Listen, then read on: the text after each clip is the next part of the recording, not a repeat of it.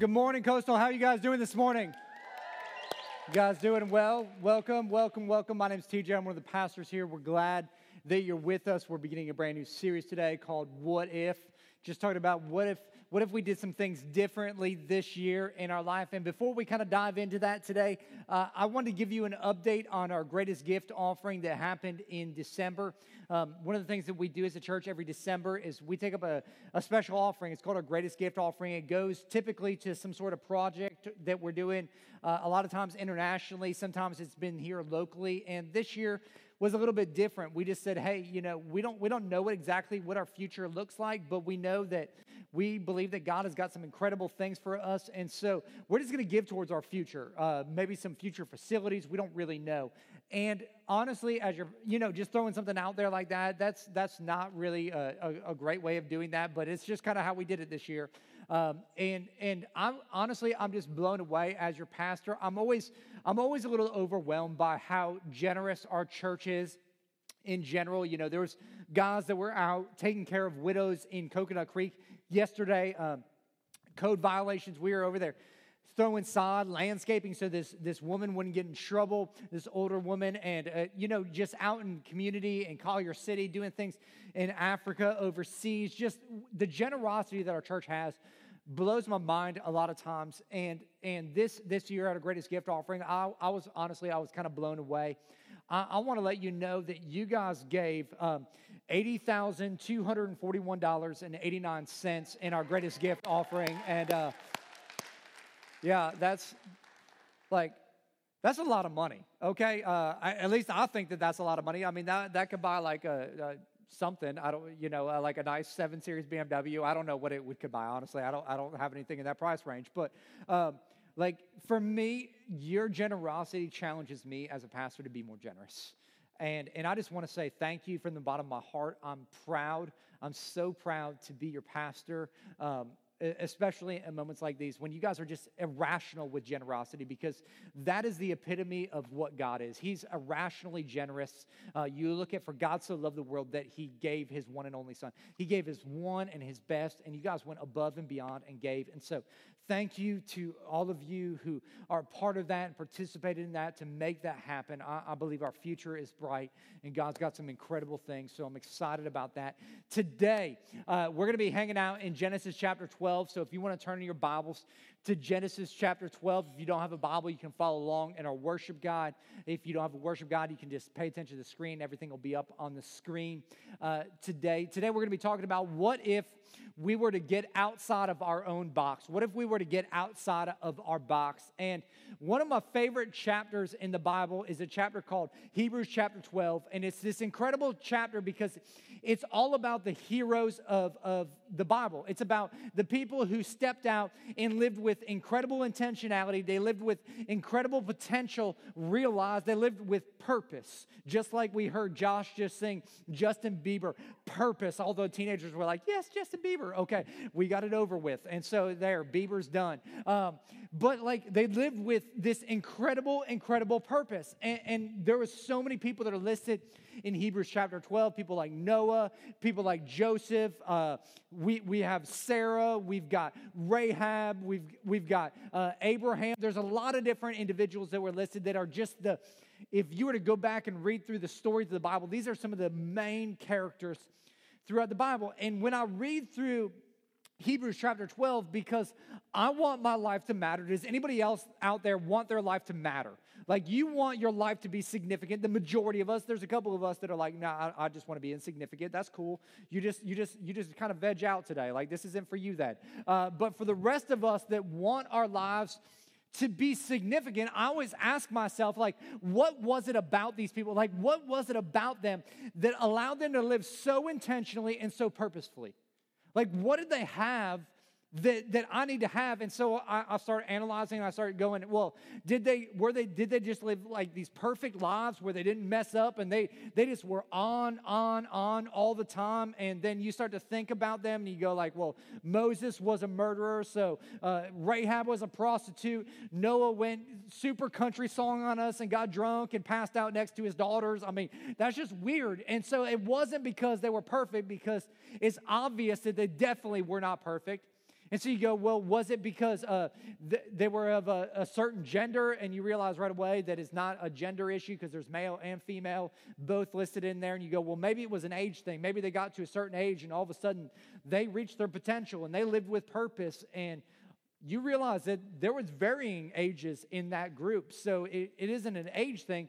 So, what was it about these people that allowed them to live so purposefully? And I think it comes down to one thing and one thing only. The one thing that all of these heroes had is they had faith.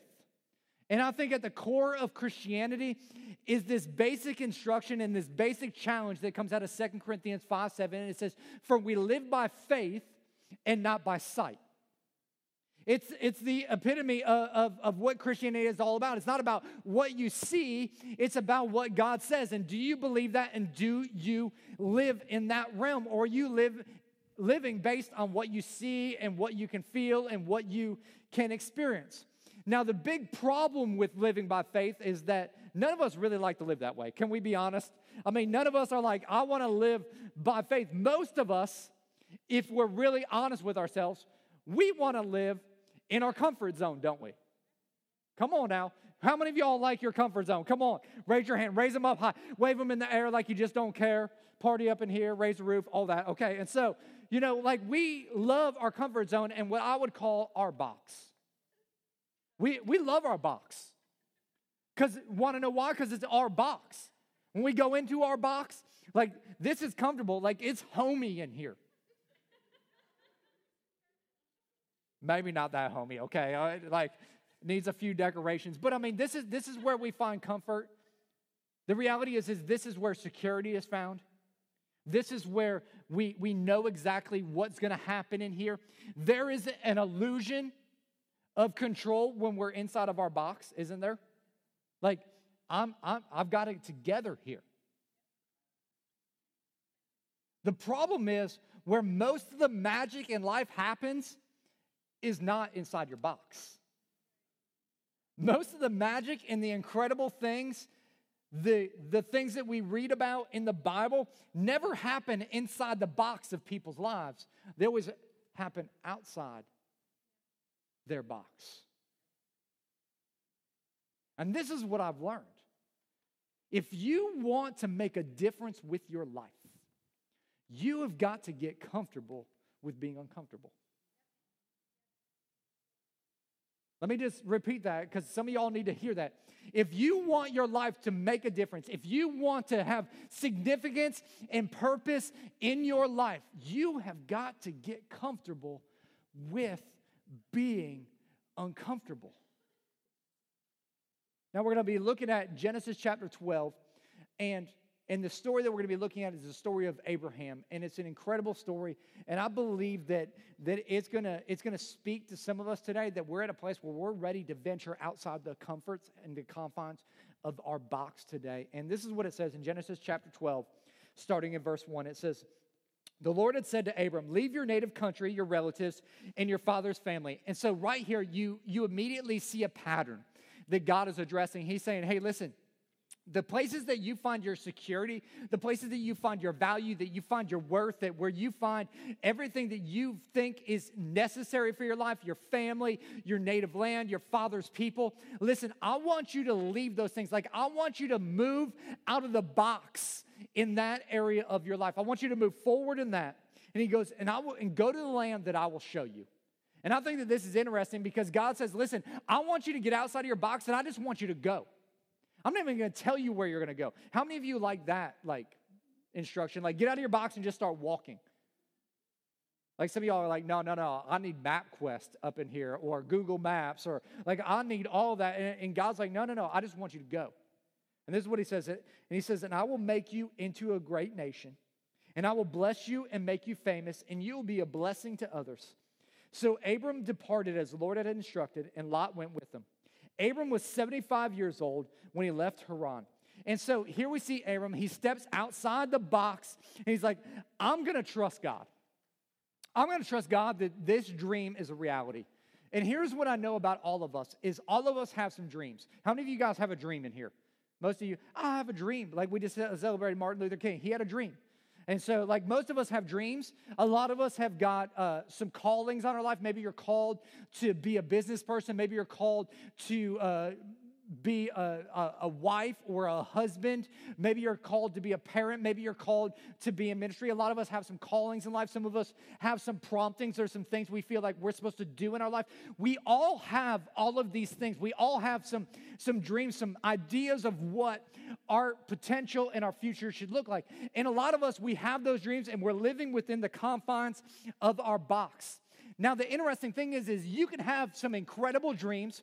You can have some incredible promptings and callings. For, like you can be like, man, God has called me to make a huge difference in this world for his kingdom. And I'm going to preach and I'm going to do all these things. But you're inside your box.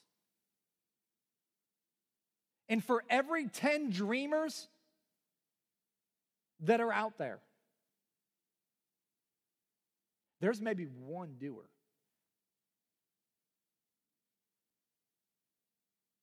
For every 10 of us that have this incredible call on our life, or this potential, or purpose, one of us will make a decision to step outside the box and start to follow God and set some goals and move forward in life.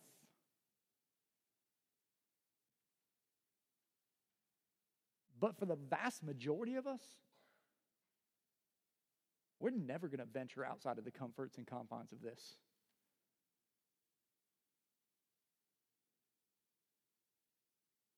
Why?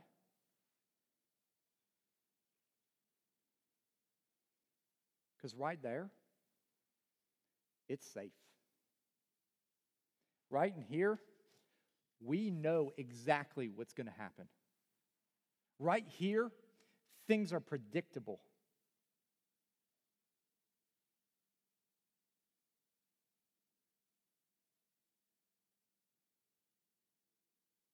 And we think, man, I'll venture out, I'll step out when I've got all of my ducks in a row. When I know every step along the way. Like when I know that the path that I'm going to venture out on is safe and secure and that it's stable.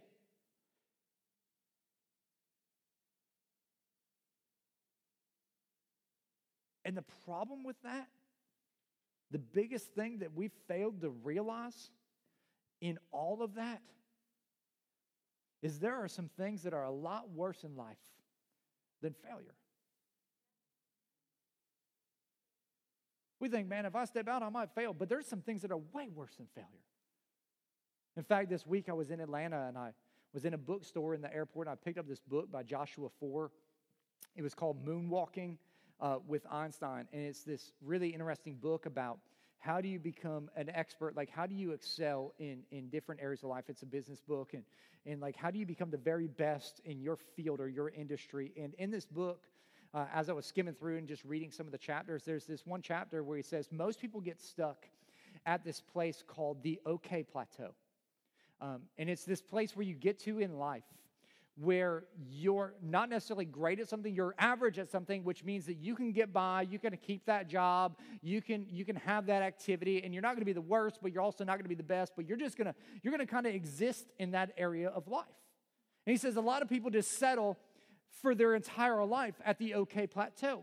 And he's saying, like, you don't have to settle at the okay, okay plateau, but most of us do. Let me let me kind of give you an example, because um, this is kind of a guy thing. How many guys out there, and maybe girls, how many of you guys play golf? You go out and play golf a couple times a year, once, twice, three times. Okay, no golfers. Never mind that. We're going to skip the golfing uh, analogy because apparently there's not very many golfers in here. How many of you guys type for at least 10 minutes a day? Type. Type for 10 minutes a day. Every student should be raising their hand because I know you all type. You guys make report. Or, okay, you just failed out of school. Never mind. Uh, type for 10 minutes a day raise your hand raise them up high raise them up high most of us type in here right we like we text we shoot some emails uh, we write some uh, tps reports you know whatever it may be sorry a little office space joke there uh, uh it, you know, we like we do some typing. Now, now let me ask you this: How many of you guys uh, are exponentially faster this year than you were last year at typing? F- four of you. Okay, almost all of us in here type 10 minutes a day. But yet, like four or five of us are better at typing this year than we were last year. Why? OK Plateau. I, I mean, I think about it. I type an hour to two hours every single day uh, emails, writing messages, and I probably type at the same speed I did 20 years ago, right after I took typing class, right when I learned how to type. Like I'm still at that skill level. Why? Because I've settled at the OK plateau. Now, the interesting thing that he says is he says we don't have to stay at the OK plateau, but we can actually break through the OK plateau and become an expert. But what it's going to require is it's going to require planned failure which I thought was pretty interesting. And he, he, explains it like this So, the vast majority of us type for at least 10 minutes a day. If you want to improve your typing this year, if you want to be exponentially better at typing this year than you were last year, what that means is that every time you sit down and type, you need to type 15 to 20% faster than what you currently type at. Now, I don't know about you, but if I type 15 to 20% faster than what I currently type at, what do you think my page is to look like? What is to be on there? A bunch of mistakes, right? Probably like your page too, is going to have a bunch of mistakes. And what he says is, he says, you have to go back at that point and look at your mistakes. Analyze your mistakes and go, what words do you continually misspell? What, what letters do you continually get mixed up? And he says, in order to break through the OK plateau, it means that we're going to have to plan to fail and analyze our failures so that we can improve. Now, what does that mean for us as Christ followers? Because we like staying in the box, because we like staying in the comfort zone, the reason we like staying in the comfort zone, if we're all honest, is why? Because we make fewer mistakes in there. And if you stay inside your box, you know what? You're gonna make very, very few mistakes in life. But you're gonna live life with a ton of regret. Because, yeah, you can stay in the confines of this box, and, and there's some other people that are going to venture out, and they're going to make a lot more mistakes than you are. And you're going to get to the end of your life, and you're not have going to ventured out, and you're going to be pretty mistake free in your life. But you know, we're going to have a mountain of. You're going to have a mountain of regret of what could be and should be for your life.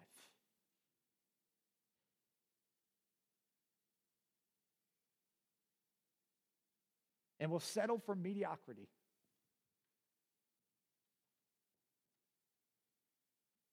Because you never had the trust to step outside and believe God that He could do something that would blow your mind because you looked at the situation and you thought it was impossible and you were scared to death and you settle for the OK plateau. And I don't think God intends for any of us to live that way. And so, what if we ventured outside the box? What would that look like for us this year? I want to tell you four things that I think you're going to have to remember if you venture outside the box this year, and that's the challenge. Number one, the thing that you're going to have to expect right away when you venture outside the box is you're going to have to expect some difficulties. You're going to have to expect some difficulties in life. Abram, he, he ventures outside the box. He, God goes, Hey, leave all of this, leave everything that you know, leave your box and just go. And Abraham does. He goes and he just starts walking and he walks and he walks and he walks. And eventually God says, Hey, you're here. You've arrived. And you and you think when you arrive, like you've arrived. And the very next verse after that is verse 10 in chapter 12. And it says, At the time, a severe famine struck the land of Canaan, forcing Abram to go down to Egypt where he lived as a foreigner. Now, this is the land that God had called Abram to. And the very first thing that he encounters when he gets to the place where he's supposed to be is what? He encounters difficulties. You want to know what's going to happen when you venture outside of the box of your life? You want to know what you're going to experience right away? You're going to experience some difficulties. You can count on it, you can guarantee it. There are going to be some difficult moments in your life. The question is will you push through those difficulties? Will you push through them? I saw this great quote on Pinterest. Yeah, I'm on Pinterest. It's awesome. It says, uh, if you give up when things get difficult, that's like slashing your other three tires when you get a flat.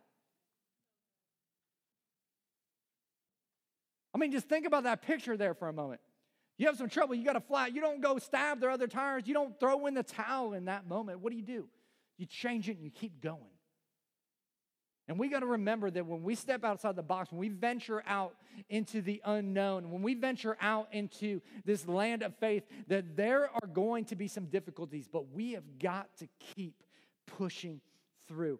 And as we're doing that, number two, we got to remember what God can do. We have got to remember what God can do. Romans 4:17 says this, that is what scripture means when God told him, "I've made you a father of many nations."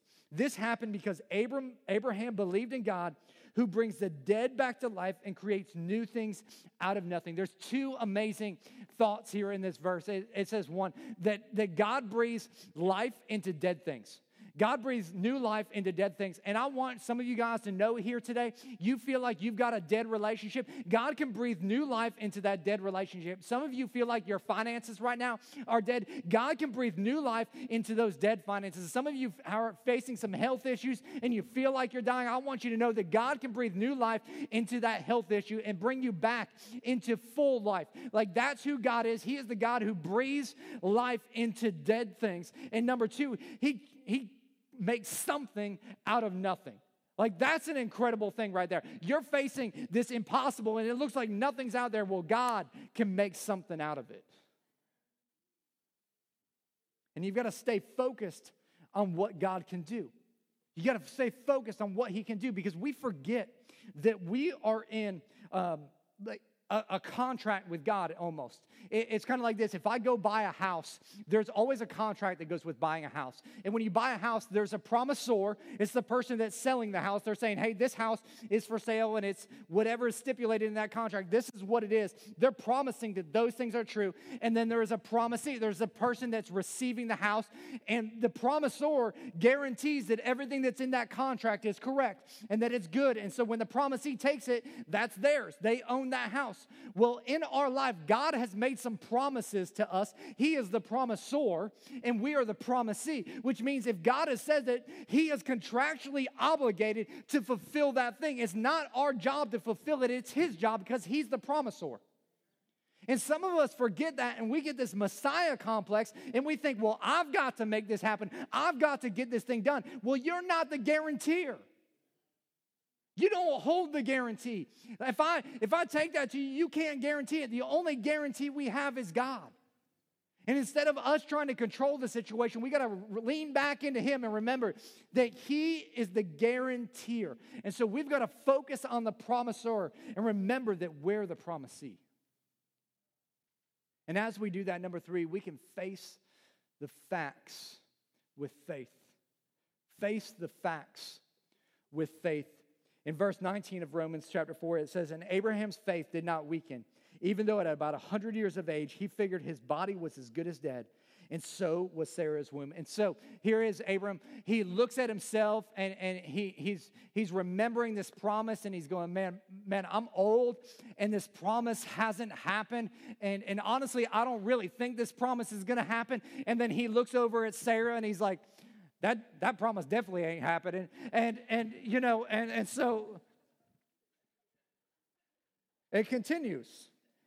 And Abraham never wavered in believing God's promise. In fact, his faith grew stronger, and in this, he brought glory to God.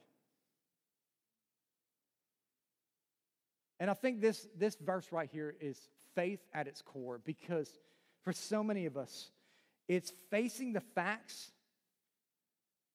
and it's facing the facts, but not being discouraged by the facts. And a lot of us think that faith is, is, is like, we've got a problem, and so we've got to deny that we have a problem. That's faith. That's not faith, that's denial. Like, we, we, if we, we're hurting, like, don't fake you're hurting when you're hurting. You're in pain, don't fake that you're not in pain when you're in pain. Faith is facing the facts, but not wavering in the midst of all of that. Not being discouraged by them. And that's exactly what Abraham does right here. Because there's a problem. In fact, there's a big problem. And in the middle of that discouragement, what is real easy for us to do is it's real easy for us to run right back to our box.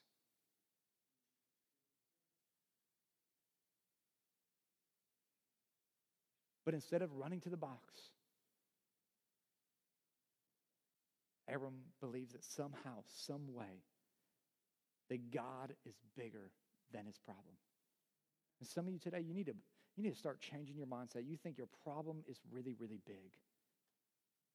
But you've forgotten the perspective of how much bigger your God is than your problem is. And you got to face the facts with faith. Yeah, you got a problem. But your problem doesn't know it has a problem because its problem is about to be God. And that's a game changer when it comes to problem solving. And then number four, we got to rely on what God said. Just a couple chapters later in Genesis, it said this Sometime later, the Lord spoke to Abram in a vision and said to him, Do not be afraid, Abram, for I will protect you, and your reward will be great. But Abram replied, O sovereign Lord, what good are all your blessings when I don't even have a son? Since you've given me no children, Eliezer of Damascus, a servant in my household, will inherit all of my wealth. You have given me no descendants of my own so one of my servants will be my heir. Now, this is interesting because this is historically, they say that this is about 10 years after God gave him this promise. Um, and 10 years later, he stepped outside of his comfort zone. He's gotten outside of his box and he's trusted God throughout that time. And all of a sudden, it seems like there's a little bit of doubt in Abraham's life. Like he's starting to doubt in this moment. He's not quite as confident as he was before. And basically, Abraham is going to God and he, he's just saying, God, is like, is the deal still on? Like, is this deal still good? And I think that there are some times in life where you feel like you hear God. I know there's times in life where I felt like I've heard God, and things aren't happening the way I thought they were going to happen and in the time frame that I thought it was going to come about and it's not looking exactly how I thought it was going to look and I'm wondering like did I really hear God in that moment or was that just like some bad Thai food the night before like that just that just messed me up? Like and, and, and I'm asking God like God is the deal still on?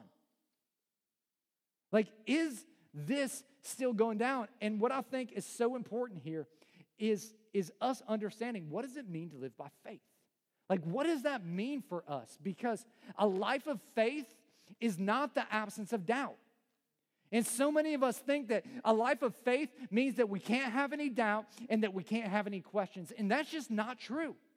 If you were to go and you were to sit down with the people that are in the Hall of Fame of Faith in Hebrews chapter 12, and you were to go, listen, you guys did incredible things. You gals did incredible things. Like, tell me, at any point while you were trusting and following God, did you have doubts or did you have questions? They'd be like, heck yeah, we had doubts. We had questions. Like, we were, we were questioning the entire time. We were like, this is crazy. March around a wall seven times and then blow trumpets. Are going to come down? Are you smoking crack? Dude, seriously.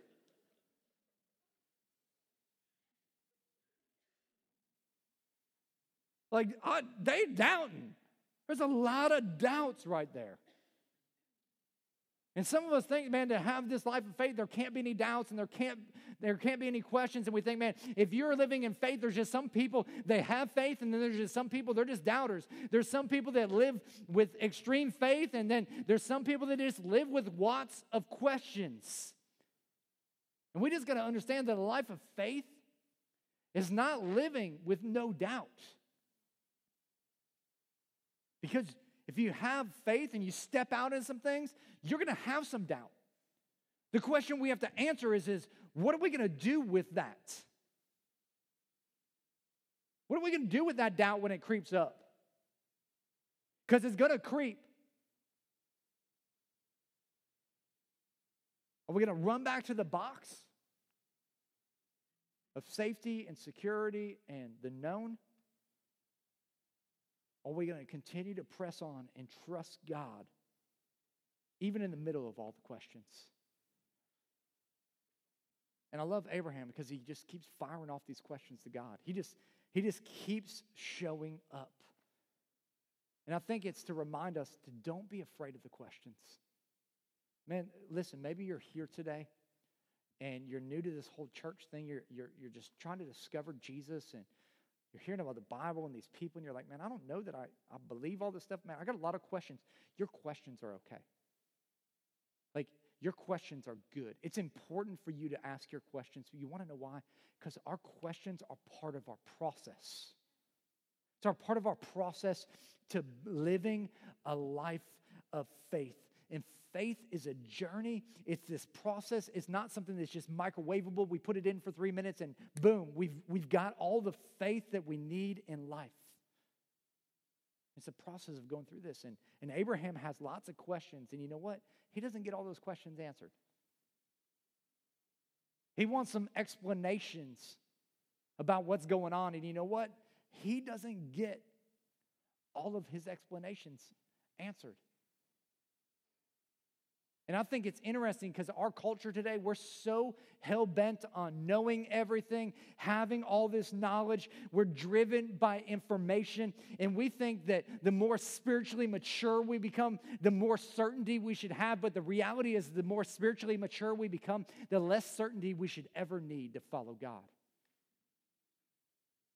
And the more you grow in your faith, the more comfortable you'll become with having questions that you don't have answers to. And maybe I shouldn't say this, but uh, as your pastor, man, I have more questions today about faith than I do have answers. In fact, almost every Monday, Shayla and I sit down for an hour or two, and we just we just go, man. This is this is what my question is. What do you think? And we, I'm hoping that she has answers, and she's hoping that I have answers. And most of the time, we just walk away with more questions. But you know what? That's okay. Like we don't have it all figured. If I could figure out God, there's no way I'd want to follow Him. Because he wouldn't be any better than me because I'm not that bright. So, like, you don't want me to figure him out. But it's part of the process, so don't be afraid of that. And Abraham, he's wrestling and he's got this doubt. And then in verse 4 and 5, it says this Then the Lord said to him, No, your servant will not be your heir, for you will have a son of your own who will be your heir. So he's reconfirming the original promise to Abraham. Then the Lord took Abram outside and said to him, and there's two things here that, that God says it's incredible. It's one of my favorite scenes. He says, Look up into the sky and count the stars if you can. It's like God says to Abraham, Listen, you're inside your tent right now. You're inside your comfort zone. Listen, God, Abram, come outside. Come outside. It's okay. Just come outside. I know you're starting to creep back in there, but come out. Come out. I just want you to look up. Abram, what do you see? He's like, Man, I see stars. And God goes, Can you count them all? And Abram's like, No.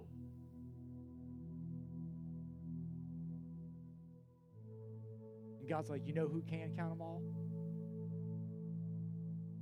I can. You know why I can count them all? Because I created. And all of a sudden, there's like this aha moment with Abraham. He's like, I get it. You can. I can't. You can. I can't. You're God. I'm not. And God's like, You're getting it. He continues on he says, Listen, that's how many descendants you're going to have.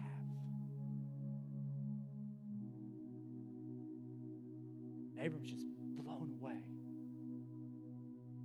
And God, right here, He's just reaffirming this promise that you'll be a father of many nations. And I know that that sounds crazy and that sounds ludicrous to you right now, Abraham, because you're old and you have no kids. But I want you to know that your offspring they're going to outnumber the stars that you can count.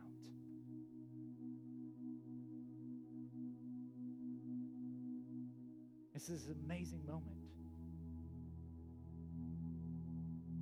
between God and Abraham. He's just reaffirming who he is and what he has said because he's like abraham the reality is is i know things haven't gone the way you thought they were going to go. You you ventured out. And you got to a land and man it's kind of been chaotic ever since you left. I mean you've you've had some struggles. There's been some difficulties. I mean you you've you struggle with some sin patterns in your life. There's been this lying thing that just keeps coming up over and over again. And then you know your family split apart. Lot's over there and you're over here. And i know that's eating you away inside. And and i know that that whole famine thing happened you weren't really prepared for that and that kind of wrecked that moment and I know it hasn't gone exactly how you thought it would go. But Abraham, I want you to know something. The deal is still on. Not because of your faithfulness, because let's be honest, Abraham, you haven't exactly been the most faithful in this process. The deal is still on because I'm God and I'm faithful.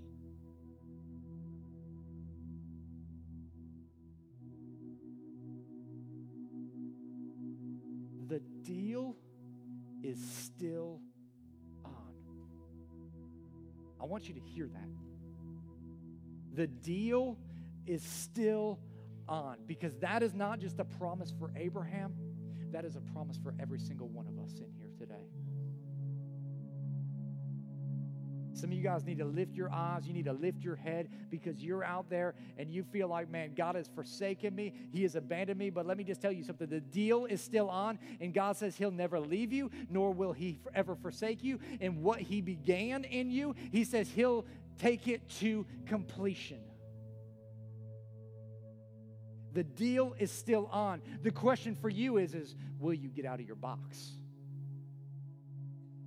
Will you get out of your box and Will you trust him in a way that absolutely scares you to death, to where it's, it's crazy to you?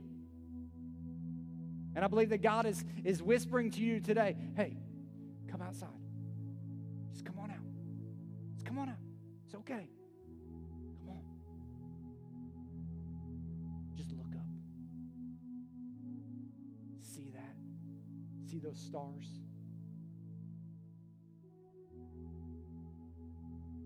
It's on.